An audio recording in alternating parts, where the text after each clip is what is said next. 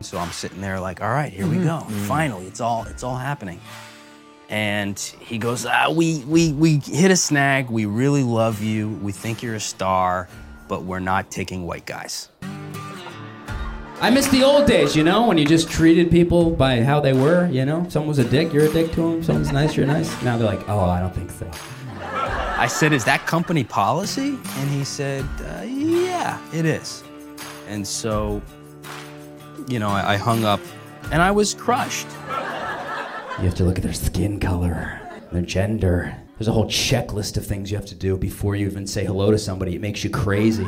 Lots of sleepless nights and, and a lot of pain and, and having some of my heroes hate me. People don't want to know your story, right? They can attack you, but nobody knows what I've gone through and survive. You're gonna reach a point, and it's gonna likely be financial, or you were t- a job was taken away, or your daughter's job. It's like the people that come after me. I go, well, what if yeah? What if your white daughter was told, "Fuck off, you're white, you can't be an actor"? you know, the pendulum will swing back, and I'm going. The pendulum is broken out of the fucking clock, and it's just like slamming everyone in the head.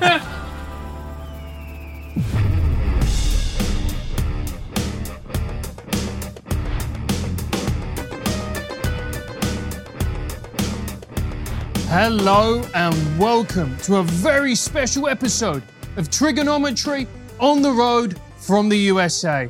I'm Francis Foster, I'm Konstantin Kisin. and this is a show for you if you want honest conversations with fascinating people. Our brilliant guest today in what is a very hot studio, hence why we are all dressed like we're on a Hawaiian beach somewhere, uh, is a brilliant comedian, podcaster, YouTuber. A little bit controversial at the moment because he's suing a potential manager uh, for saying he can't work with him because of his race. We can't talk about that. Um, so, uh, Tyler Fischer, welcome to Triggernometry. Thanks for having me. It's great to have you here, man. Uh, we're in New York, uh, which is where a lot of cool comedy stuff is happening. Uh, tell everybody before we, we get into all of that who are you? How are you where you are? What has been the journey through life that leads you to be sitting in that chair? This chair us? right here, Francis snuck into my DMs, took me out to coffee, He does that. or I, I took do him out to Starbucks, which Yeah. was a bit of a letdown. Uh, so yeah, I, I am a comedian, actor. I started in uh, uh, theater, theater, and then studied. Uh, actually, studied in London a little bit. Dropped out of uh, of acting school in London. Could not couldn't take the the theater kids. I don't know if you've you've been around them Yep, I have. it's they're like the cousin of comedians and Yeah. they're a little it's all kind of wretched up a little bit moved to new york city started doing uh, film tv stand-up theater and then uh, started making my own sketches my own videos and now i'm uh, a touring comedian and and pff, living the dream Living the dream indeed. Uh, and, uh, you know, your sketches are brilliant. Like some of the stuff you did during the pandemic about vaccines and all of that. It's, it's really good. Hi, this is a little message to the unvaccinated. Ugh. You are killing everyone. It's your fault. You're being selfish, so get the vaccine because I'm vaccinated. I am vaccinated, okay? And so I'm protected because the vaccine is safe and effective. So if you're around me and you're unvaccinated, then you're putting me at at well, you're not. You're no, okay. So you're selfish because if I'm protected and you're around me, then I'm then I'm fine. But you're but you're me. Sorry. If you're not vaccinated, then you're not. It's your. Um, you're racist, is what I'm saying. It's, it's really good. And you're a great impressionist as well. But the, the, one of the reasons we wanted to have speaking of impressions i just heard mark normand was just here i can still feel his Hey, hey, hey, comedy. I'm What are- gay, what are we you're doing? gay, You're gay. Is that why this is the tears all torn up because he moves around? what are we doing? I love Mark. Yeah, Mark's great. Uh, but the, one of the reasons we wanted to have you on is obviously this situation with you and, and a potential agent manager, um, where you were about to get signed. They they said they really liked you, and then they were like, "We can't work with you because you're a white guy." Yeah, and they're going to use this clip because th- it is about 100 degrees in here and I'm sweating. Yeah. so I'm picturing in a year when we're in court, they're going to cut to this clip and go, look at him, he's sweating through it. He's Yeah. probably lying about all of it. Uh, yes, yes. So what happened? So what happened? I this has been happening for about 10 years. Every once in a while, a casting director would say, Hey, you know, I want to submit you for this job, but we're not really doing the white guy thing right now. And I'm like, okay, that's interesting. And it it happened more and more frequently. I, I'd be booked on a podcast, get a text, hey, not the best time to have a white guy on. Yeah, sorry about that. yeah, thanks, guys. Yeah, that was, that was, yeah. You guys weren't even famous yet, so assholes. British white is fine, or, or you seem tan. yeah, exactly. That's what me. are, are you? Are you I'm uh, so I'm originally from Russia, but Okay. the the face is like Greek and Jewish. That's- okay, that's all what- That's you, you- you know, it's funny. I, I auditioned for a, a animated voice today, and uh, I was telling you guys, and uh, the description was 30 Caucasian, but the guy looked like you, but darker. Right. So now they won't even show white guys as white. I Yeah. think that's become illegal. Yeah, you, you got to be a li- at least tanned. Yeah. Yeah, exactly. yeah, yeah, yeah. We don't want someone who's actually white. or white and sweating. Does White that and well, count? that's that's me as well Holy right cow. now. But you know what? Can I- you have the temperature on the screen during this, just, just so That's what people we need. understand? That's what we need. But it's funny the, the way you talk about. I'm about. doing great. Everything's great. Career's going great. Everything's but- but fine. sweaty. Lawsuits going. But you know what I find interesting about the like the way you just mentioned my skin tone, right? Yeah. To me, the, I love that because there's no awkwardness about it. Like, yeah, we, we have different skin color and we can just talk about it. But we've certainly in the UK, like if you'd made that comment, everyone would be like, like he's mentioned my skin color. Ooh, you know. yeah, I We- just got shamed for that. Uh, well, not even for me. Uh, it was uh, all white people do this thing, and it was directed at me. And I was like, well, what, what's the problem with that? You meet somebody, you don't have much to talk about at a party. It's like, where'd you get the shoes? Where are you from? Yeah. You know, you take that out, there's not much left. So Mm. it's a good conversation starter. Anyway, back to the story. Back to the lawsuit. Right. For for eight for for ten years, you've noticed that every now and again you apply for something, you know, and they're like, ah, we're not doing the white guy thing at the Yeah. moment. Yep, constantly. One of the biggest jobs I, I actually got, I won't mention it, but uh, it was a casting director who I knew personally. She was a fan of mine. Um, and she, they, them, those, I don't want to, got to be careful there too. Uh, and she wrote to me, she said, I probably shouldn't submit white guys for this, but I have a feeling you're a perfect fit. So I'm going to sneak you in. And again, I mean, to look at that, then I start to feel like, well, I, I, I don't deserve it. Why? It, the, the job had nothing to do with race or gender or anything. And I booked the job. And every day I went, and I did feel a little bit like, am I stealing this from somebody because of the way she presented it? Um, so, yeah, it, it just happened more and more. And then I had an agent bring me in, big agent in New York. He goes, Why aren't you on SNL? Every year around two months before SNL, people would bring me in and go, Why aren't you on SNL? Why aren't you famous? And I'm like, Well, if you know, if you want to help me out, that'd be great. you know, I don't have Lorne's WhatsApp. so a few months later, radio silence, and I, I emailed. I said, "What's what's going on? No auditions, nothing." And he wrote back, and I quote, "Tough out there for white dudes." And then they they removed me from the roster. I got an email that said you've been removed. So I was I was done. So then I I just stopped uh, pursuing agents and managers for a while. Started making my own stuff. This agent um, that I am suing, or manager rather, reached out and said, "We love you. We want to get you auditions for Curb Your Enthusiasm, all this stuff." And um, said, "Great." A few months later, they reach out, said, "We want to call. We want to get you on the phone." So I'm sitting there like, "All right, here we go. Finally, it's all it's all happening." And he goes, ah, "We we we hit a snag. We really love you. We think you're a star, but we're not taking white guys." And I was just like, "What the? F-? You know." been at this for 15 years. Not that I deserve anything, you know. If I went my whole career without getting booked on something, but I at least had the opportunity to audition, I'd feel okay about that. But th- what's happening now is they're removing certain races from even having the opportunity to compete. And that's what a manager or an agent is. They get you the opportunity to compete that you otherwise can't unless you have, you know, a big YouTube show like you guys. Uh, so I'm sitting there, and I remembered my therapist. Uh, I was dating a quite mentally unstable woman at the time, and he said, "You need to start recording conversations if anything comes up because you don't want to be accused of the million things you can be accused of. And so I hit record. I said, Can you say that one, one more time? You know, you like me, yeah. You think I'm a star, yeah, but you won't work with me because I'm white. And I was like, Can you say it a little slower? a little slower. And uh, I said, Is that company policy? And he said, uh, Yeah, it is. And so, you know, I, I hung up and I was crushed. You know, I want to I want to sit here and pretend like I, I it didn't bother me, but I cried. You know, it was like this the little kid when their balloon is just, you know, getting taken away into the sky. It's like I saw my career just.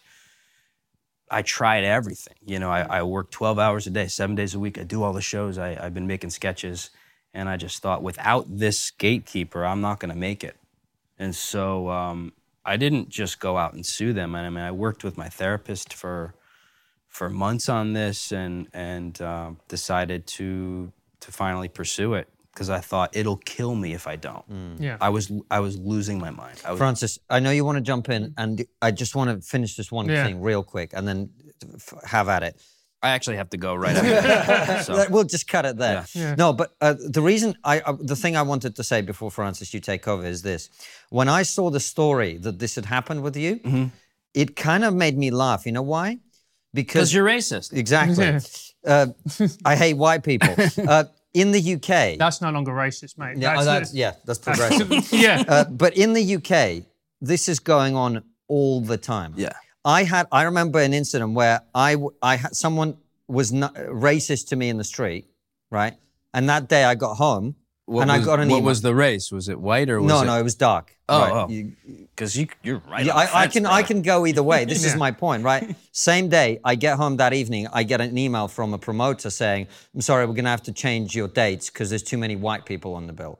So I've just been. You see what I'm saying? I see what you're saying. right? and Francis will tell you as well. This is like it would never occur to anyone on the UK comedy scene to sue a manager or, or an agent who'd said that. Yeah. because it's it's just taken for granted now. It's normal. It's normal. It's beyond normal. It's so normal that they're comfortable saying it, even with a little laugh. You know, I, I believe he had a little giggle. You know, you know, the pendulum will swing back, and I'm going.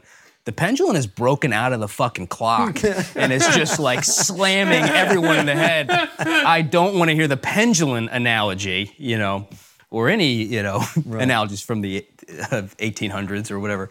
Uh, so yeah, you, you- it's it, you don't think this stuff would happen, uh, given the perpetual sort of beating over the head of you have to stand up for discrimination, you have to stand up for oppression, and I'm all about that. But then I go, wait, it's happening to me, mm-hmm. and they're going, not that, not that, not that kind.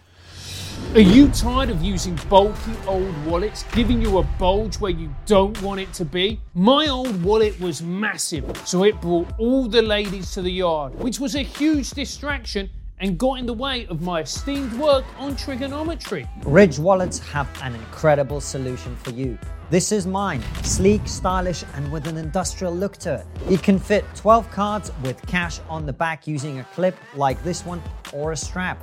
We've got one for the whole team. I've got one, Francis has one, even our producer Anton has one, but he's from Liverpool, so he flogged his on the black market. The great thing about Ridge is that they give you a lifetime guarantee, which means if you want, you can have only one wallet for the rest of your life. Ridge are so confident in the quality of their product, they will give you 45 days to test drive their wallets. That means you can get the wallet, use it, and if you don't like it, you can return it within 45 days. Because Ridge are such great guys, they're going to give you 10% off and free worldwide shipping and returns. To take advantage of this incredible offer, go to ridge.com forward slash trigger. That's ridge.com forward slash trigger and use our special code, which is, of course, trigger. But that's the interesting point, isn't it? Because if this had happened to a black person, you would go, that's disgusting, and quite rightly so. Person of color. Yeah, sorry, person of color. You're in Soho. and you, you would go, that's disgusting, and quite rightly. But Yeah. it's just, no, nobody bats an eyelid. Yeah. No, it's it's justified racism or discrimination. It's not reverse. You know, you can't. You, we can't use these fake, made-up woke words, mm-hmm. cisgendered or reverse. You know, it's not. It's it, it's exactly what it is. It's the same definition. White people didn't invent racism. You know, go to Asia, go to They Africa. perfected it. we polished it. That's funny. Yeah. So so I I just made the decision. I'm not playing this game anymore. I'm gonna I'm gonna go for it. And I- and I and I also waited until I had my until I made my career on my own. So it was calculated that I didn't want to get sucked into that victimhood mm-hmm. mentality because that's also a billion dollar business at this point. Mm-hmm. Yeah. So I thought, all right, if I build up my following, I'm making a living, I can pay rent, I can tour, then I'll do this when I have the the strength, you know. And obviously, you went out, you talked about this, and the entire comedy community went, That's a fellow comedian. That's my brother. We got to stand up for him. Yes, that that, that did. I'd lo- uh, where where did that happen? what platform was that on Instagram? Must have been on my uh, MySpace. That's where all the support was. Yeah. Uh, no, no, no. Uh, To, to nobody's surprise, there was um, there was very little support. Uh, the support I get is in a comedy club when I'm walking out. A comic will, will tap me on the shoulder and look around and go, "Love what you're doing. I love what you're doing," and that's about it. I'll get a whisper. So I had to sacrifice my standing in the in the comedy scene and and I did. And so um, yeah, I'm, I'm called crazy, insane, far right, all the all the words you can possibly think of on that that side of the political spectrum, which this isn't political at all, nor are most things that that people find controversial. So yeah, that's that's the new normal for me. I go into a comedy club, people some won't look at me, some won't shake my hand, but I have to kind of rise above it, transcend it. And Why do you think that is? Why do you think comedians who are meant to be the ones championing free speech, championing the right to joke about whatever you want? Because even if you're selfish, you've got to realize that this will come and affect you. It may not be today, may not be next month, or even next year, but eventually it will affect you. Why are they not standing up and pushing back against this nonsense? well, let's ask them. We have Mark Normand right here. Hey, hey, comedy, come on. Uh, it's there's a lot of reason. I need, I want to look up. I know I'm a big Jordan Peterson guy. It's like you got to look up to the the stars and you got to take personal responsibility. Got to clean your damn room. And uh, Jordan Peterson's actually one of the one of the reasons why I spoke up about this because he uh, defended the right to not be compelled to use preferred pronouns. And if you don't know Jordan Peterson, um, They do. losers. Yeah, yeah. It's like uh, eat a lobster. He when he stood up to that, uh, I hadn't really seen anybody really stand up for something so common sense and logical. You see the protests and the the vague sort of um, umbrella protest terms and all that. So when I saw him do that, I thought, okay, uh, if I don't do this, this is going to take me under. So so that inspired me to speak out. And then also watching his journey, I was kind of prepared to to see he didn't get any support, very little to none from the from psychologists or from his his industry. He was eaten alive. But the the common sense people in society were the ones that came to his defense, and that might be 80 or 90 percent of the population. So that's pretty good. So I thought, all right, I'm going to probably lose this group of comedians, maybe some of my family, some of my friends, my girlfriend, my dog, my apartment, my mind. But, But I'll- apart from that, but, but apart from that, I'll have I'll have uh, pride, and so I think one of the reasons a lot of comedians don't won't stand up for this is just fear.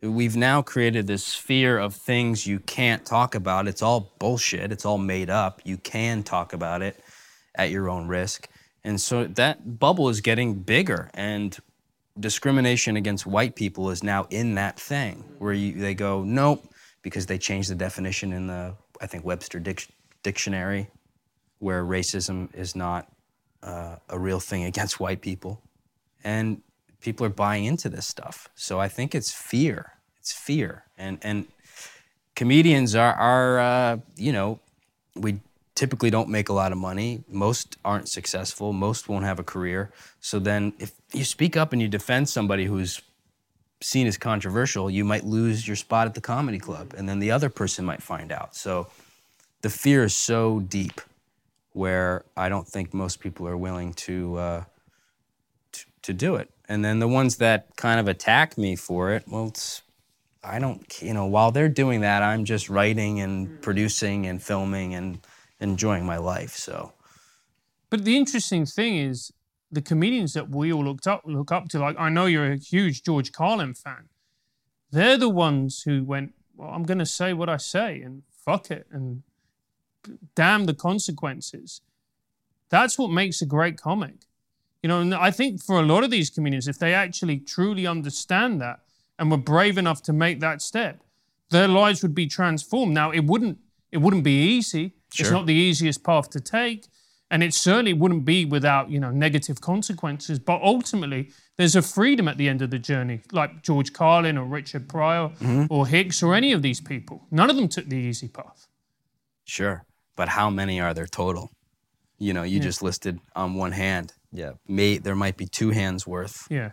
and so it is incredibly uncommon. I mm. think, mm. and it might have to do with your personality type or uh, how you were brought up. I'm not sure, but I think it, but it it is a tremendous amount of pain to get out out of it. You know, and I know you you and I spoke about that. Um, it, it's not fun, and so it's tempting to to want to go around that and then go you know play by the rules. But you're never going to live a life where you're fulfilled, like you said, where you have pride in yourself, where you actually love what you do and creating the work that you truly want to create. If you go down that other path, even if you become the SNL, the whatever it is that you want, Yeah, it's always going to feel slightly dirty right. because you know you compromised. Yeah, yeah, and that was one of my dreams. And now I, if they walked in and said we want you on this Saturday, I, I would say thanks, but no thanks. Shit, Lorne, sorry, man, you're gonna. Is it coming out? it was yeah, the big surprise. Shit. yeah, yeah. Yeah. What's interesting about your case, though, is you you actually saw what was going to happen because uh, I don't know if you know this, but uh, in in tw- the very end of 2018, I got offered a contract to do a gig at a university, which said they have a zero tolerance policy on like a gazillion things, racism, and it said that all jokes have to be respectful and kind and whatever. And I turned it down, and it became quite a big story without me knowing that it would. And then I I was so naive, man. I thought here I am, like taking one for the comedy world, like Yeah, for the comedy, like I'm Checking your DMs. You're Yeah, I'm like, yeah, well, where's the praise? Yeah. Well, when are they all? And then I went back, and I went into the green rooms, and like half the people wouldn't look at me. The other the other half, to be fair, would come and give me a hug and say, Well, like, those well are the half that think you're brown. The other half that think Right. you're white. exactly, exactly. Divided into two. Uh, and but like I was so incredibly naive, but you seemed to like you knew what was coming if you did. I, I did, but there's no way to. There's no way to actually conceptualize that and feel what it feels like. No. To you know, I the the woman that um, uh, said I'm going to sneak you into that audition, though you're white, and I shouldn't. I saw her about a block from here the other day. I walked by. I said, "Hi, how are you?" She looked at me and she goes, and and my friend goes, "What the fuck did you do to that woman?" and I go, "Nothing. Uh, She got me a job, and now you know." So there's no way, and that you know, it, it still hurts. I had to kind of pull over to the side, and like he had to go, you know, mate, you okay? And uh, had to get, get go get an ice cream and stuff. But Yeah. to have that happen, it, it, there's no way to prepare for it. But most people, just like in their stance on everything else, are cowards. So they're not going to say anything Yeah. to me. Not one person Yeah.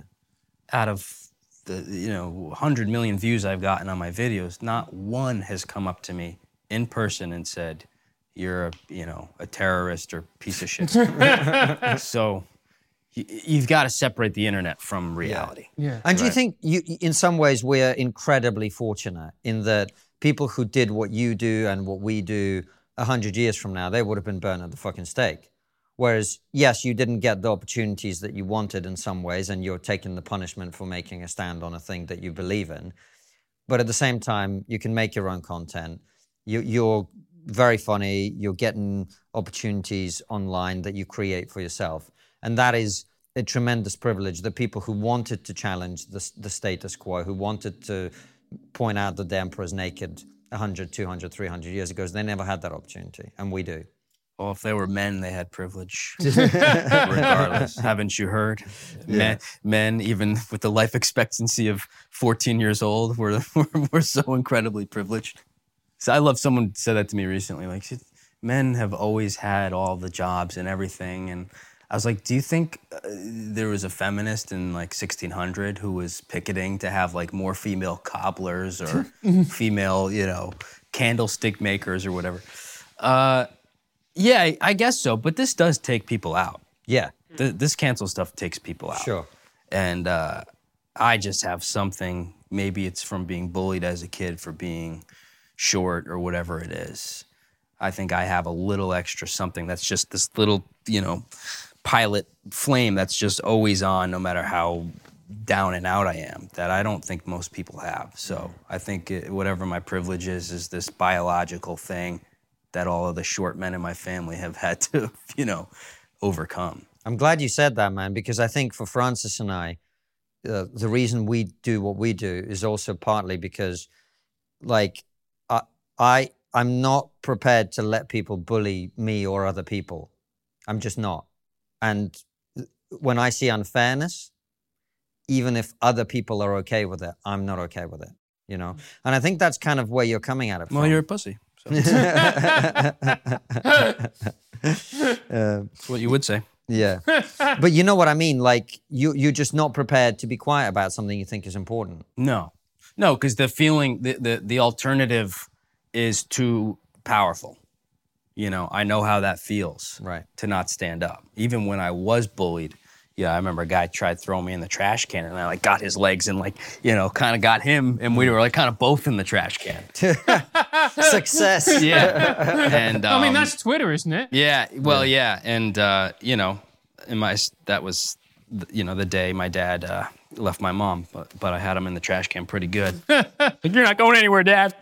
uh, and my dad did leave my mom for for a man. My dad came out of the closet when I was a kid, and I think that you know it's it's kind of like try me. Pe- people don't want to know your story, right? Yeah. They can attack you, but nobody knows what I've gone through and survived, and so that's a misstep to not to just go even if you know i have friends will go what the hell happened to you you know f- friends from from a few years ago or 10 years ago uh, but i'm like you you don't know you don't know anything that happened that led up to that even with the agent a lot of comedians uh, you know attack me for it and i go yeah but you, you never asked any other questions like has this happened before is this the first time the 10th time um, so I I guess that's kind of my superpower. Like I have that history of of uh, overcoming this stuff, and if somebody isn't isn't interested in that, then they're not somebody I want in my life. And with this freedom, what is it? What has that done for you creatively? With the knowledge that you don't have to pander to gatekeepers, you're not worried about what the comedians think. What has that done for you in your work? Well, it landed me a sketch show on CNN Plus, and so uh, that uh, there's one episode.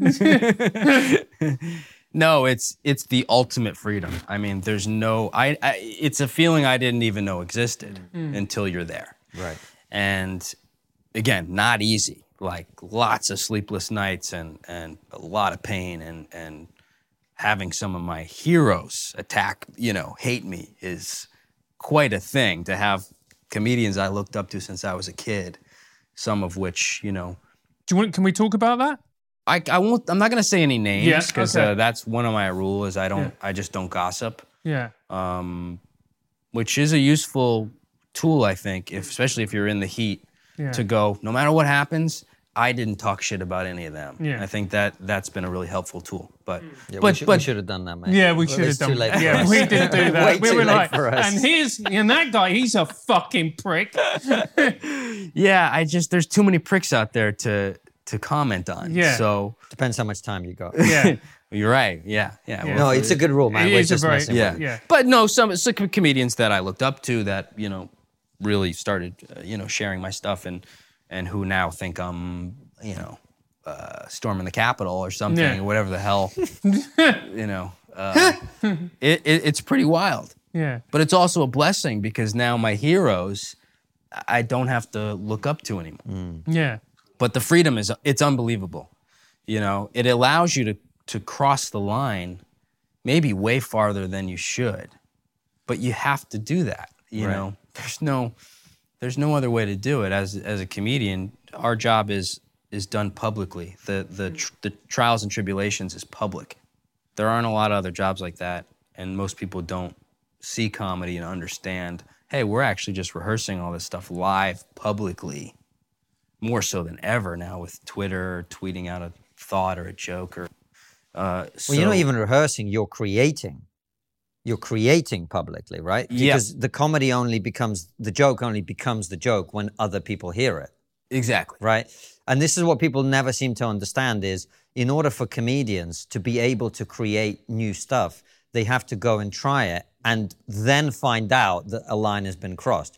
No one knows where the line is Yeah. until you go in front of an audience and you say the thing. Right? Yeah. And if you at that point find out the line is too far, and if we now live in a culture where once you've gone too far, that's it, there's someone at your door. Even approaching the line, Right. or even talking about the line. Right. Then all that's going to happen is comedians aren't going to go near the line. They're Yeah. not even going to get near it. Yeah, and I think a lot of them aren't doing that. No. So, or they're sticking to the topics. But to me, there's no topic off limits. So, you know, we're now in society. We have all these protected classes, protected LGBTQIA plus. We're coddling that group of people. It's not a real community at all, but we're treating them like children, and and, and putting bubble wrap around them. So uh, I was talking to a, someone the other day, and they said, uh, you know, Chappelle's jokes are anti-trans, and I said, did you like any of the jokes? He said, yeah, I liked that one. And I said, could it be that it's just a joke that has a trans person in it and it's not anti-trans? And he said, yeah. So why are you calling it anti-trans then? So that th- those topics are just growing. I was thinking of George Carlin because he had Yeah. the seven words you can't say. Mm. Yeah. Shit, fuck, cut, piss, cocksucker, motherfucker, and tits. And I'm like, if he lived today, it would be like the 700 topics. you can't talk about race, gender, gender identity. What the fuck? A can't say three-hour fuck, can't say shit. Yeah, yeah.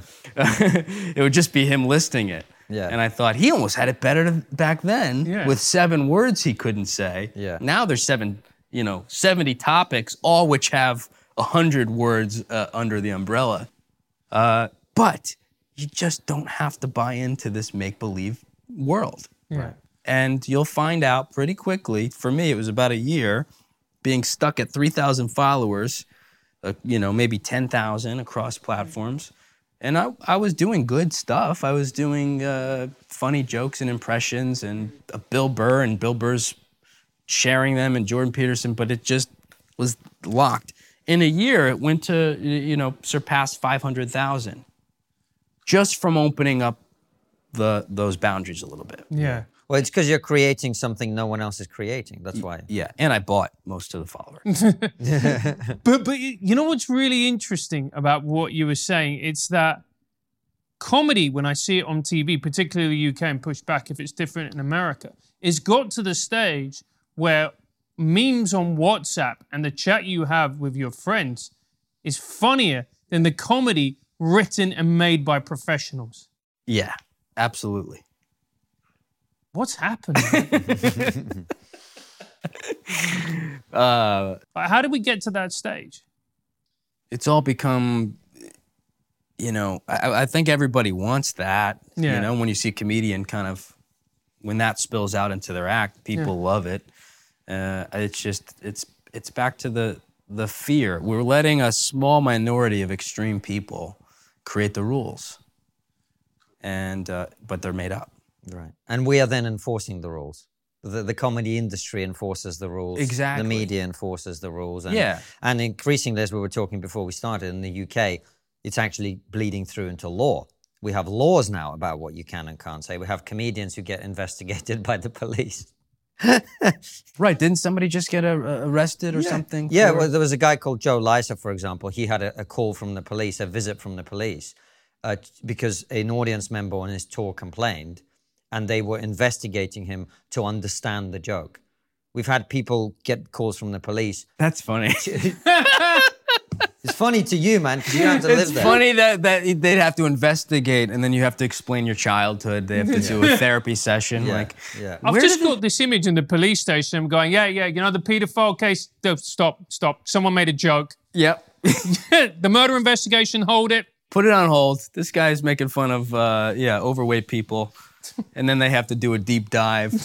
Where did this come from? Well, it started when I was four. My, you know, my mom was fat, and my friends made fun of her, and made a joke. I got to laugh. He's got to tell this 10 hour story, how that became a joke. That Still gets arrested at the end of it. That's terrifying. Uh, y- well, right.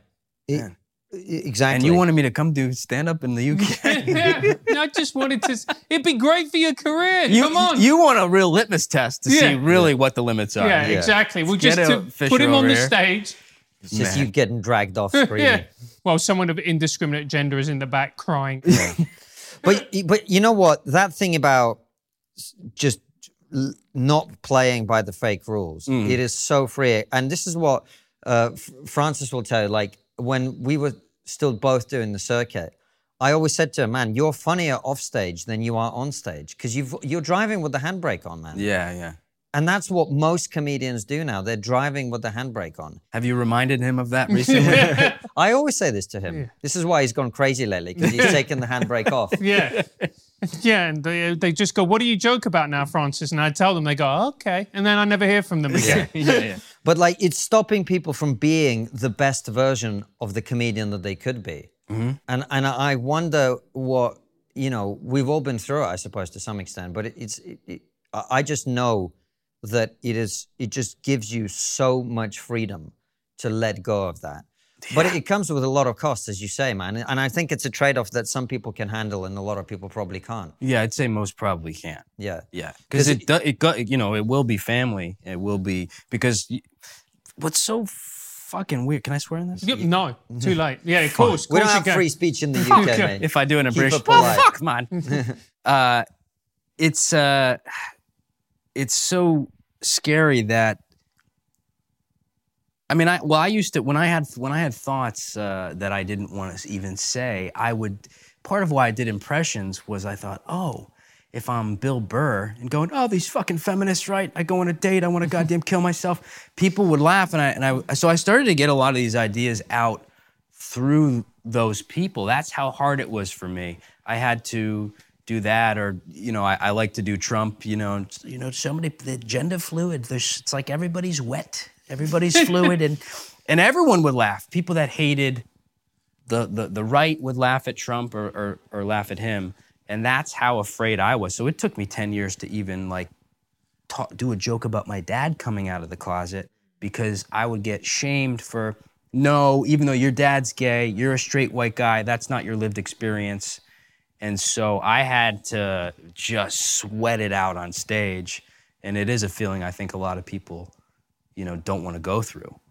You know, in the UK, we have the Edinburgh Festival, which is how in the in the old system, that's how you got discovered. You put an hour show together, you did four minute, forty minutes of jokes. You Yep. then did a little bit at the fortieth No, minute. it's Edinburgh Festival, mate. It's Yeah. 10 minutes of Joke. jokes, 50 minutes of lecturing. yeah, exactly. Talking about why your dad never loved you, and then you met this cat in India, and That's it where changed your life. And Nanette started, right? yeah, yeah, yeah, that's how. Yeah, this, that is. So we have you to blame. yes, yeah, Isn't she Australian? yeah, Yeah. But but we made her. But the format is, Yeah. is that, yeah. And that's how you get discovered, right? And so you go up there and then you get nominated for awards and then the TV and the radio people and then you get runs in the West End, right? So that's how the model works. And the head of the awards is a lady called Nica Burns, right? And in 2018, she said the words, I'm looking forward to the next generation of woke comedians deciding what is and isn't acceptable on the stage. And comedians just were fine with that. Yeah, and this is the festival now. All right. that, that we found out we found out uh, just this week that they are paying to fly or transport whichever way they do guardian journalists to the festival for them to see shows these are the same guardian journalists who then go around and review everything based on the politics of the show as opposed to the jokes in it wow or what they've started doing now for they did it in 2019 when i did my show at edinburgh festival it, it was doing really well and the guardian came and on that night You're I like, ju- fellas, turn, dim the lights a little. It'll help. you. Right. And they came, you happened to, to go very well on that night, and they didn't review it at all. This is how they do it now, right? So these people are all working together in a tiny little industry. Yeah. So what you went through, I totally get because that's how it works. Like you stand up, then you've got all of these people against you. The industry, yeah, they, they they work as a whole. So it's it's all top down. It's the you know it's what honestly I can't say much about the lawsuit, but I I do feel bad for these people. You know, this guy in particular was a junior manager. He's probably you know brand new, and he's being told by the senior managers, I assume, is what he told me that we're putting a cap on white people. So this poor guy has to come back and report to me, and it took him seven months to, to be able to own up to it. And I also demanded that he tell me the truth. I said, if we're gonna get on the phone, you have to tell me why you've been dragging this out for seven months. And so God bless this this guy. And people are shitting on him too, but he told he he actually is the bravest Right. person I've come in contact with because he told me the truth. But it's the it's the movie studios, you know, who are tweeting hashtag, you know, gay Ukrainian black trans lives matter. so let's get that group cast. Then they're telling the casting the dir- directors. Casting directors are calling the agents and the managers. And then it's the actors. So that is one big, you know, solar system that works together. And the only way to get out of it is to do what we're doing. I think it is working itself out. yeah. Netflix put out a statement that said if you're woke, you might not want to work here. I mean, that was coming after putting out the wokest garbage you can dream up for five, ten years. Well, see, I don't mind Netflix putting out woke garbage as long as they don't restrict other people from going on there as well. Well, Like, yeah, but they that- did both. Yeah, Yeah. yeah. So that's why it got. That's why it was so one-sided. It was anything woke is gold. Also, don't no white guys, no people of this, you know, uh, this uh, thought system or whatever it is. So it all just piled up, and and so if if you're not in that pile and you're over here where everyone's searching for comedy, it is kind of a the wild west right now. It's a gold rush. Agreed. And you know what's interesting is that their ratings are just going through the floor. All these shows that have embraced this kind of agenda and this way of looking at the world, it's all collapsing. Mm-hmm. But they, they they don't seem to get their heads around it. And what's worse is that they're like a comedian who's bombing, and they're going, "Ah, they're not liking my fucking pedo shit." you know, that you know this mother and baby audience. You know, at two o'clock in an afternoon, let's double, Double down. down. That's what they're doing. Starts bringing the babies on stage. Yeah. But that's and and uh, It's a religion. It's a religion. It's like being at church halfway through the service. They're going, you know what? Jesus, I- I- he wasn't real. It, it wasn't real. It's it's the same thing. This is a religion, so it would be the, it would be akin to them going, yeah, that never happened. There was never the boat with the animals. It's all bullshit. Everyone would go, wait, what? You, we've staked our whole lives on this. We've staked our career on it. They're in so deep that the financial part is is what's sh- shifting it. They're not gonna magically change their values. The the the ratings are are gonna force their values to change back to hopefully opening it back up. But I'd like to see. I mean, uh, uh, like Andrew Schulz just put out his mm. special, and he said a streaming service wanted to edit his jokes, and he said "fuck you," and put it out himself. We need more people like that to Yeah. do that. 100%. I, I just produced my second special on my own. My first one's on YouTube. My next one will be on YouTube uh, and on my Patreon. But we're not even, I'm taking this so seriously, we're not even pitching to those places. That's how far away I want to be from that. yeah. Uh, yeah. And then you might not ever need it. if you build your your platform up enough, my goal is hopefully I don't ever need to go sit in a pitch with one of those places again, which I did for six, seven years with various TV shows. Do you have a website or do you plan to have a website? Because if you do, then EasyDNS is a company for you. EasyDNS is the perfect domain name registrar provider and web host for you. They have a track record of standing up for their clients, whether it be cancel culture, deplatform attacks, or overzealous government agencies. He knows about that.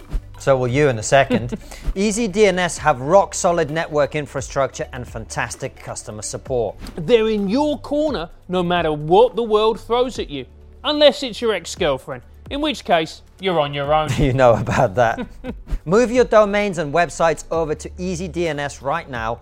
All you've got to do is go to easydns.com forward slash triggered. That's easydns.com forward slash triggered. Use our promo code, which is also triggered, and get 50% off the initial purchase. Sign up for their newsletter, Axis of Easy, which tells you everything you need to know about technology, privacy, and censorship.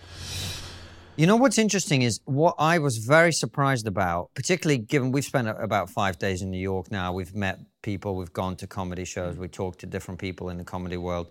Like, I was surprised that it seemed to me like in America, there's at least like enough comics who see this shit for what it is that you would have like a lot of support as well, publicly too. And that doesn't seem to have transpired, really, does it? Let me check my phone. My dad hasn't texted. No, no. Publicly?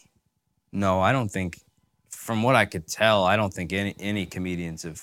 Well, maybe a few, maybe five tops, have publicly. And I don't need someone to publicly do it. I mean, No, you don't, but society does. yeah. Otherwise, you're just the one Uh, racist guy who can't handle being white. You're or right. It would help. It would help. Right. But maybe five. Maybe five out of I'm in a I'm in a uh, system of about five thousand comedians. And I mean, like, if a new if a comedian friends me on Facebook, we have five thousand mutual friends across the country. So I don't know what five out of five thousand is. You have glasses on, you might know.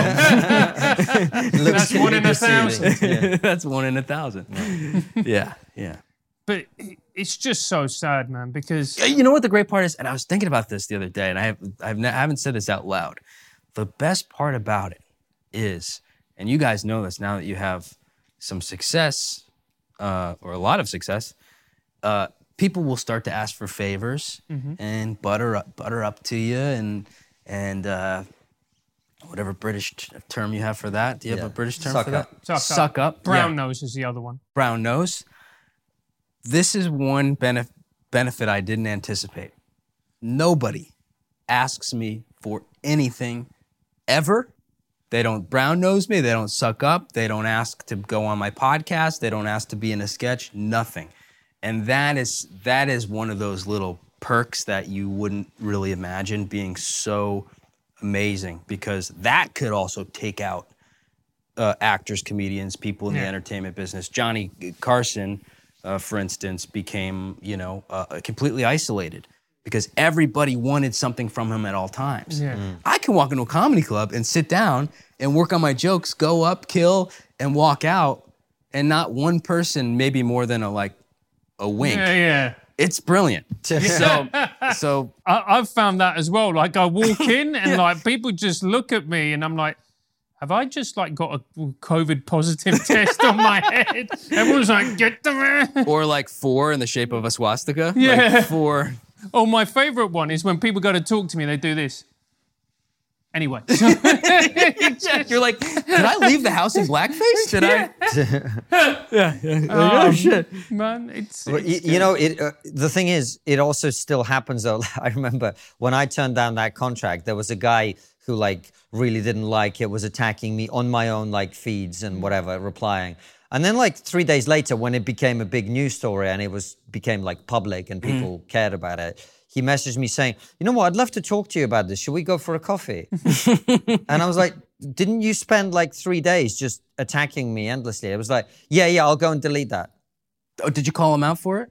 Uh, publicly. No, I said it. I said to him. To- right, Yeah, I said to yeah. him, you you've been Yeah. saying you've been talking shit about me for three Right, days. right. Now you want to go for a coffee. What happened? And he went, Oh no, no, I'll, I'll go delete all those posts now. Man, so did you have the coffee with we him? never got round to it. I was happy to do it. But it just it was interesting to me that somebody would flip the switch in about three days. Well, that you you reached the point of notoriety. Like, where were Right. you in your career at that point? Not not that far. right. So that probably gave you a little bump. Yeah. And that is another thing I'm seeing. There is like an algorithm to it where you cross a certain number of followers or mo- whatever it is, Mm.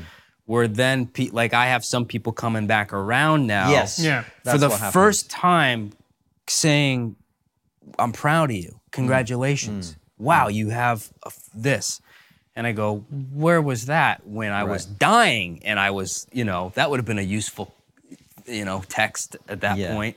Yeah. Yeah, like so. th- This is what I find interesting as well. You know, so you get some of these comedians who are openly, overtly woke, until something happens or a particular topic. Like there's a comedian who I helped a lot at the early stages of his career because I helped to run a comedy club, and he was very woke. And Vice did a, a hit piece on, on the comedy club that I was. This that I was R- Ricky Gervais, right? yeah, exactly. Right, right. And That's I how love long, what you that's did how long he's been around. Yeah, man. man. I love how you crafted him. Yeah. Uh, and uh, and he liked the, the Vice hit piece and all the rest of it. Then I bumped into him in a comedy club, and you know I was civil because I'm passive aggressive. By bumped you meant he pushed you out of the way. yeah, yeah, exactly. and he, we were talking, and he looked at me and he went, "I'm not going to get the vaccine, mate." And I went, "Really?" And he went, "Yeah." Because you know, here's the reasons why. I had a friend. She took it. She got very sick. She had really bad side effects, and ever since then, it freaked me out. And I just don't want anything to do with it. But he said it under his breath when he knew that no one was around. Right. Also, like you're his physician or Yeah, something. exactly. It's like just because you have a thing doesn't mean that people now have to come to you and go, yeah, I'm not Yeah. Gonna-" And I was, and I just said to him, I was like, it doesn't matter what you do, it doesn't matter how fucking pure you are. They're gonna get you on something. Yeah. And that was his thing, and you could tell like the penny had dropped. It doesn't matter how pure. No. You No. don't do one thing. It, It doesn't. It will matter. happen. It will happen. And so why not? And I know, you, like you said, Mark was on your show. Yeah. And I had Mark on my podcast uh, when I first started it, and I, I kind of was like, how do you? You really go for it, you know. And I always loved watching him go for it. And he just said like, "Hey, hey, I just no, I'm not gonna do it." But he, he, he said, "I'm gay." He he said, "I just I just do it all the time." this is how I am all the time on every podcast, every tweet. That way people can't point to that one thing.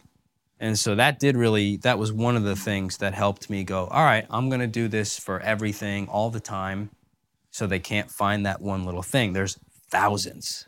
What are you going to do? Print out the th- you know, 10,000 things I They're, said? they're just going to pick the highlights, man. We're, Yeah. we're waiting for the Guardian hit piece. It's coming. It's coming for yeah, everybody, right? Yeah, but I think you'll have a, you know, that's the thing. You build your own following up to a, a certain size.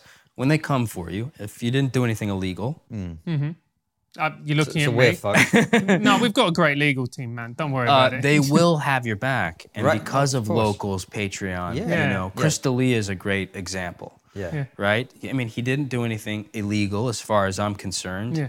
He had, a, you know, he cheated on his fiance. Shame on you. He did a lot of bad things, but he apologized. He went and got help and went to, I think, 12 step programs and stuff. And sure enough, there his following was to, to kind of lift him back up and pay his bills. Yeah. And there you go. No, man, I, it makes it makes perfect sense, and that, that's the beauty of the moment. That's why uh, I am somewhat more positive than I have been for a long time, actually, Yeah. about everything that's happening. Because at least the, I, I always get, I find it very difficult when I think there's no way out. And as my dad always says, a situation with no way out is a situation where you don't like the obvious way out.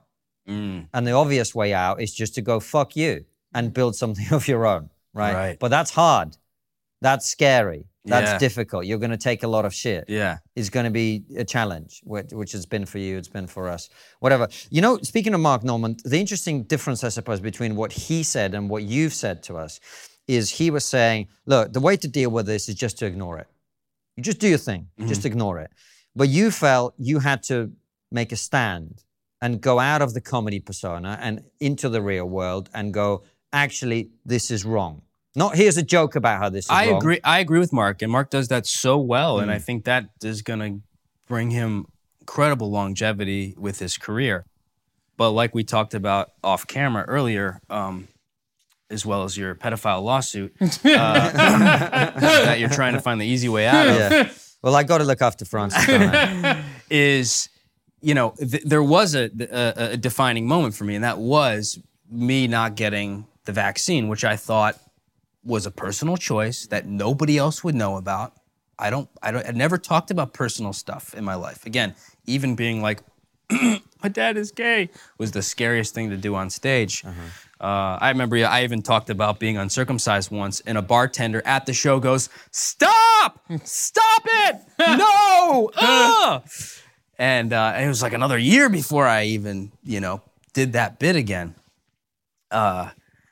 I had to cut it out, no pun intended. Hey. But, uh, hey, hey, all right, I'm gonna be more. No, so the, the the difference for me was when that happened, uh, I decided I'm not gonna lie to the comedy clubs and say that I got the vaccine because I respect them. You know, these clubs uh, that I ha- it took me 12 years to get into finally gave me a shot, and I, you know, I really showed up. I wore a suit. I posted on the weekends, started to make a living, and so I felt I owed them the truth. And so I just said, I'm not going to lie. I'm not going to make the fake card. That was the difference for me. That's when it had to become personal because then I got attacked.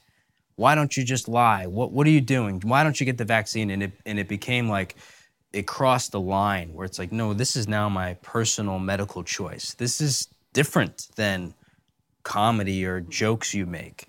This is a personal uh, my body, my choice thing, which is ironic because I'm I actually am all for my body, my choice. And so it's interesting to be called right wing, far right, to have a stance that's as pure as it can be with my body, my choice, across the board. So so that's where it really shifted. Uh, and then I had to sort of by default talk about my personal stuff because people were going in and, and kind of pulling it out. But I had never had any intention to to talk about that. I was at those clubs when there was no vaccine. Nobody knew what it was. I was one of like few comedians that were willing to go perform, uh, which actually felt like a risk to your health. But I just thought, yeah. I'll die if I don't do it. And the crowd needs it. And the crowds were small and it was outside and everyone's in their mask and face shield, and the comedians are the only ones up there, no mask, no vaccine. So then suddenly, after working for a year for free, all the money they made went to their chefs and to their busboys and stuff. They didn't give any to the comedians. I worked for free, and then one day they're like, "Nope, you're out of here." And I just thought, man, you know, now I now I have to to to build this on my own. And that just sort of opened up a little bit of a window for me to start talking about more personal stuff. Never would have happened for if it weren't for for um, that vaccine divisiveness, It's so which blows my mind. And I lost a ton of friends and family, not allowed in my family's house, probably still to this day. So it was like a tremendous loss that I never uh, intended to uh, to to go near. Why, why do you think the whole vax issue is so divisive? I think it was done on I think it was done on purpose to prevent Trump from getting reelected again, and it worked. Uh, What do you mean by that? I mean, it, it- it became political. It was not a political issue. No. Because also, by the way, if you even take this thing out and dissect it even a little bit, Trump's the one that pushed the vaccine, that got the regulations uh, reduced, because that's what he's good at. Building skyscrapers without any, you know, hey boys, the ground's not level. He's like, just build it. It's fine. It's on a slant. It's the slanted tower. We'll call it the slanted tower, even though that's racist. And so, so it's so it's so mind-boggling because you're going, this is Trump's vaccine. This is his baby. I'm not getting it, and I'm now being called the far right wing Trump supporting extremist. My head is going to explode. It was it was divided for a purpose, and then it was easy to go, oh, the far right wingers, they're the ones that don't care about saving the planet or saving the elderly. And I think that divide into those two camps worked so good and is now the norm for everything in society. Is that joke on the right? People even, I, I'll do shows in Florida and someone will go, Hey, I love your conservative stuff. I love that you do conservative comedy.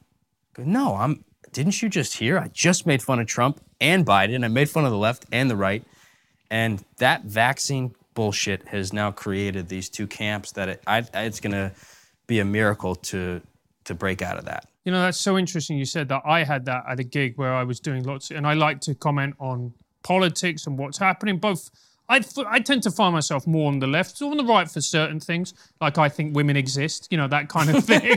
Do you know? I, I think that- Controversial. you know what I mean? I think if you've got, you know, uh, you know. Born with tits and a vagina, that makes you a woman.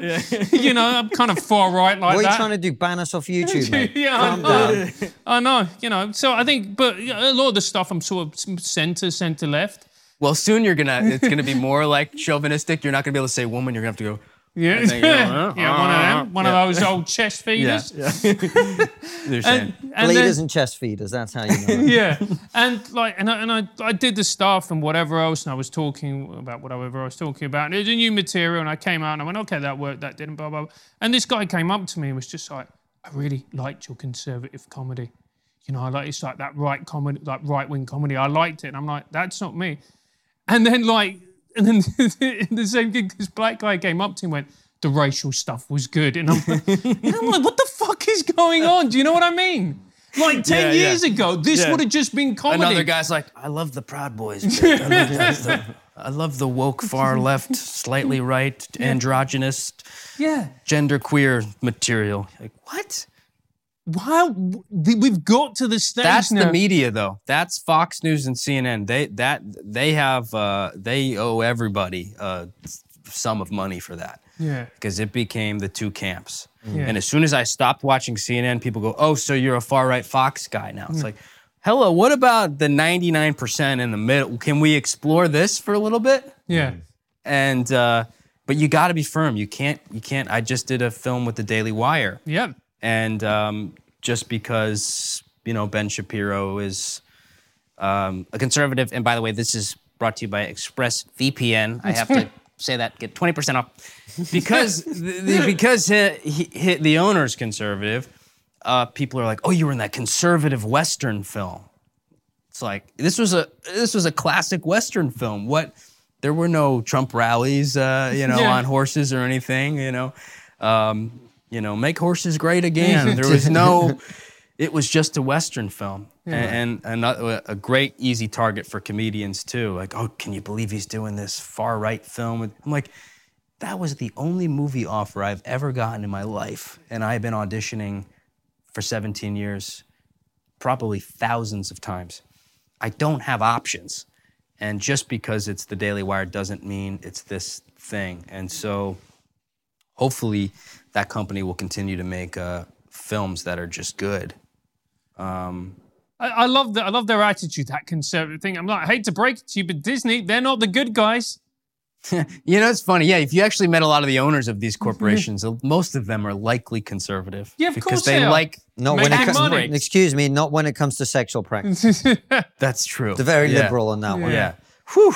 That's have you no, now okay, so have you noticed the difference between London and New York as far as walking around and going, I don't know what could that be a man or a woman or and I'm not even being, you know, malicious here, but it's I'm genuinely confused Yeah. uh, oftentimes.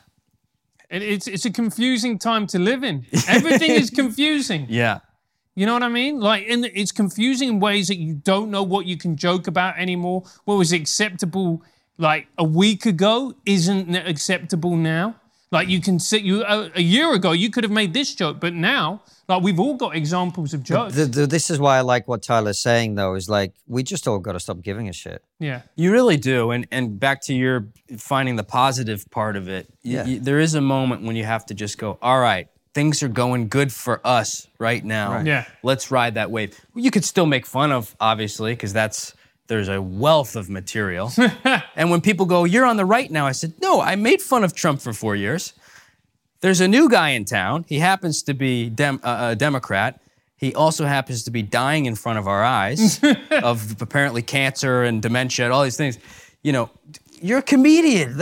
Go where the, the gold is. You have so much gold here. Well, this is why Boris Johnson, the Conservative Party leader in our country, we're supposed to be right wing. We were taking the piss out of him for the entire time he was in office. Sure. Right? Because that's what you're supposed to fucking do. Yeah. You're a comedian. You're supposed to, and if particularly if you're political, as we both are, you're supposed to make fun of the thing that's happening. That's your job. Yeah. Right. You're not you're not on a team.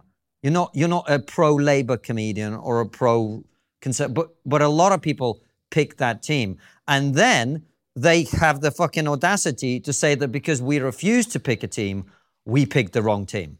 Exactly. That's how it works, right? They picked the left team, Right. And we're going. We're just going to be objective in the middle, hang out over here. which makes us the evil guys on the right. Exactly. Yeah. Yeah. That's how they've done it. a lot of it started. I don't think a lot of people made fun of Obama. I think that was a, the beginning of there's certain people, based on what they look like, that you can't make fun of. And I think I certainly took a break for eight years, making fun of politics. I, I plenty made fun of George Bush before. Of was- course. I mean, know? Obama was a very different character to Bush. He had, a, whatever you think of his policies, he had an air of respectability. He was a great right. orator. He was presidential. Yeah, he wasn't making up words like Bush. It just kind of, uh, Yeah. you know, it's fantastic, it's wonderful, it's, it's wonder, wondertastical. just daily making up words. Yeah. Obama was cool. But I was still afraid to make fun of him. Oh, but that's be- this is the other part I was coming to, which is I think a lot of people, and I include myself in this, invested all our sort of like all that time we spent jerking off over Martin Luther King, we we, we channeled that into Obama. You know what I mean? right. Like he was the vision that we'd all been working to. Finally, we'd arrived at this great society. By the way, you don't hear about Martin Luther King anymore. no, no, No. he's he's, a, he's racist, but He's a coconut, mate. coconut, Yeah, Yeah. I mean, I yeah, that's why. I'm, But this is my point. Like all of us who were just like, I- I don't want to live in a racist society. I want society to move forward. I want us to get to a point where anyone of any race can do anything. That's the dream that our generation. That's what we were looking towards. Right. And then this guy comes along, and he and he's you know he's a great speaker. He he manages to persuade a hell of a lot of people. That, he's clean, as Joe Biden said. Yeah. right? uh, and then everyone sort of invests into that because we think finally, look, look, we ju- we just shut shut up about like we've done it, we got there, we're in a good place, we're in a healthy place. I think that's why a lot of people were were extra careful about him because it's like don't don't fuck with this great thing that we finally got to. Sure. Well, it's also with. uh, It's just interesting because he's he's a black man. He's also just as much a white man as Right. he is a black man. Yeah. So it's like with you, we can conveniently choose when he's white, when he's black. It's more like with he's mixed. Francis actually, because Francis is obviously half Venezuelan. His mother's very dark woman. Okay. he's turned out like this. Obama's kind of like that. Yeah, like he- I am like Obama, mate. Do you know what I mean? It's always been my fantasy to bomb the shit out of the Middle East. yeah. But but it's it's a way we racially categorize people mm. that it's just so ridiculous. Yeah, man. It just but it's, is. it's it's starting to eat itself up. I, I'm, I'm telling comedians who kind of secretly come to me now. I go, just sit back and enjoy the show, because ev- if there's a new rule every day that no one's approved of, it's all starting to eat itself up.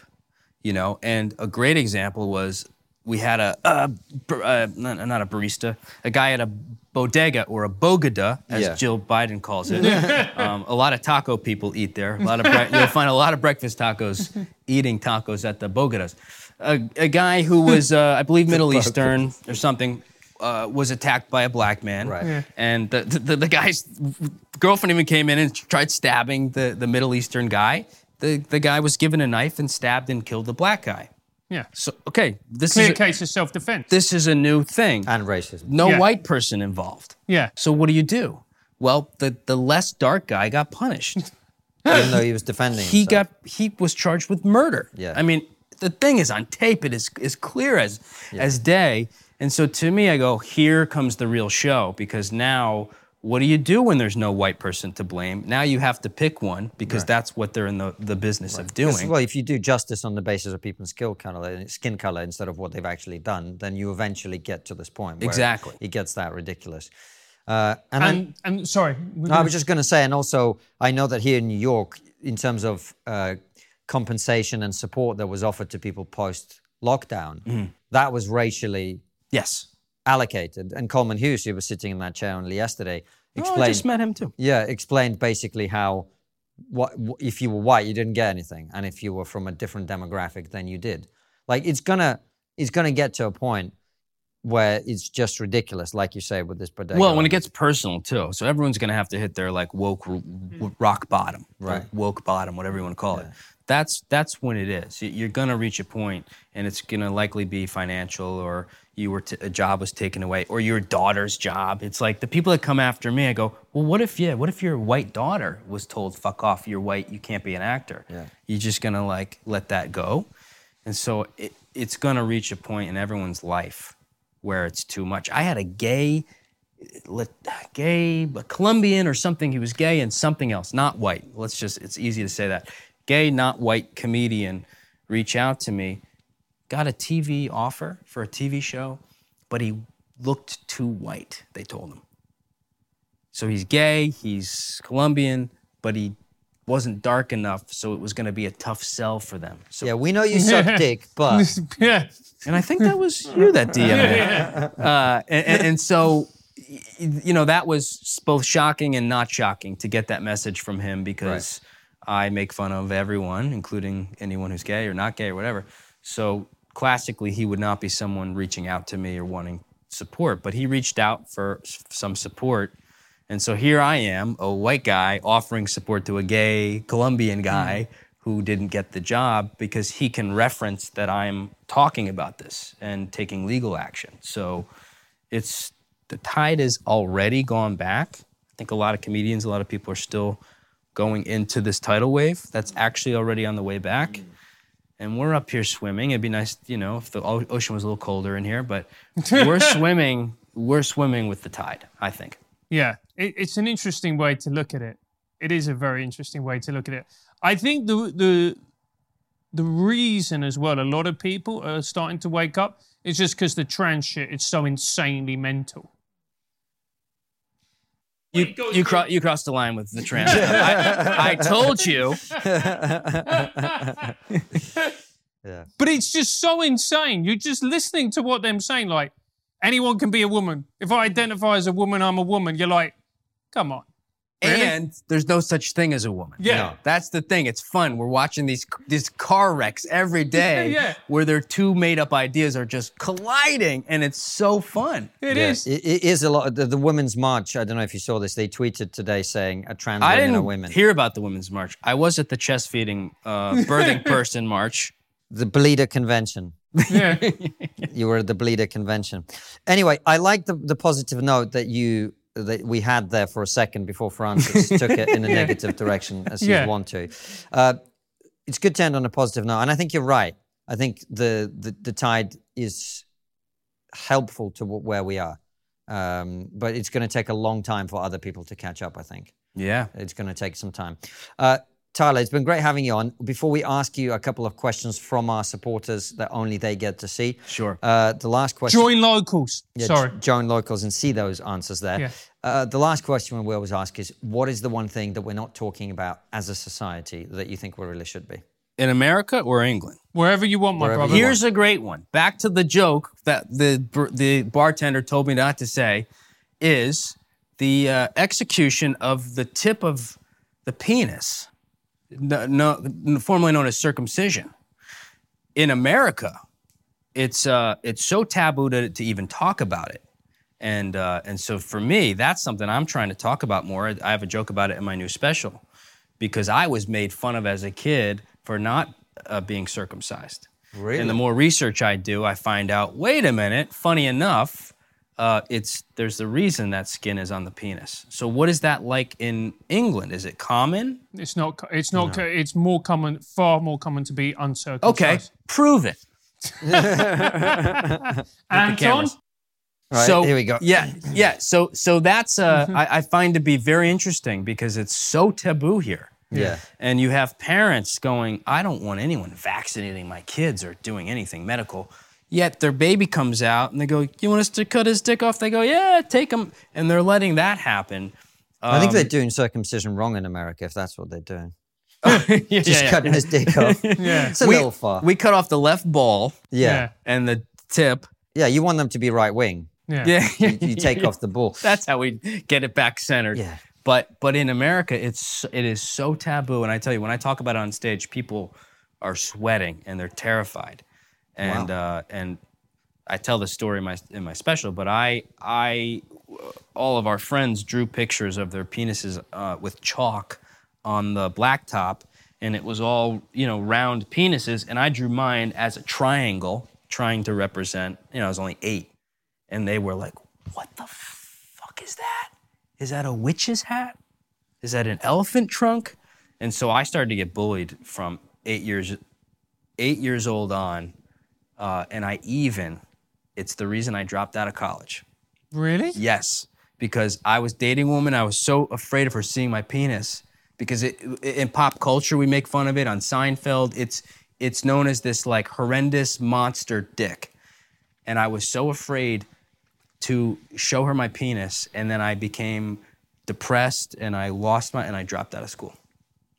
Wow. Fucking And that's what Let me tell you something, man. about. There is nothing wrong with a triangular penis. Exactly. Thank you. Thank you. There's nothing wrong with going full Sharpay, my friend. exactly. Uh, Tyler Fischer, so great to have you on. Uh, where can people find your stuff online? uh, uncircumcised.com. Uh, it's a support group. We're trying to get uncut. Well, my jokes are uncut. You can go to tylerfischer.com. It's F I S C H E R. Uh, I have a Patreon, Tyler Talks, patreon.com slash Tyler Talks. Uh, my comedy special will be out on Patreon in the next few weeks. And then uh, all social media platforms, Ty the Fish, T Y the F I S C H. Fantastic. And just look stuff. for the um, the witch's cap uh, is my uh, Penis. Is my penis Yeah. picture. Fantastic Uh, stuff, man. Tyler, thanks so much for coming on. Thank for you guys me. for watching. We'll see you and listening, of course. We'll see you uh, very soon with another brilliant episode like this one or a Raw show. All of them go out at 7 p.m. UK time. And for those of you who like your Triggernometry on the go, it's also available as a podcast. Take care and see you soon, guys, and join locals. Comedy. Please ask him if he'd do his Bill Burr impression and tell a nearly six foot Highlander it's brutal.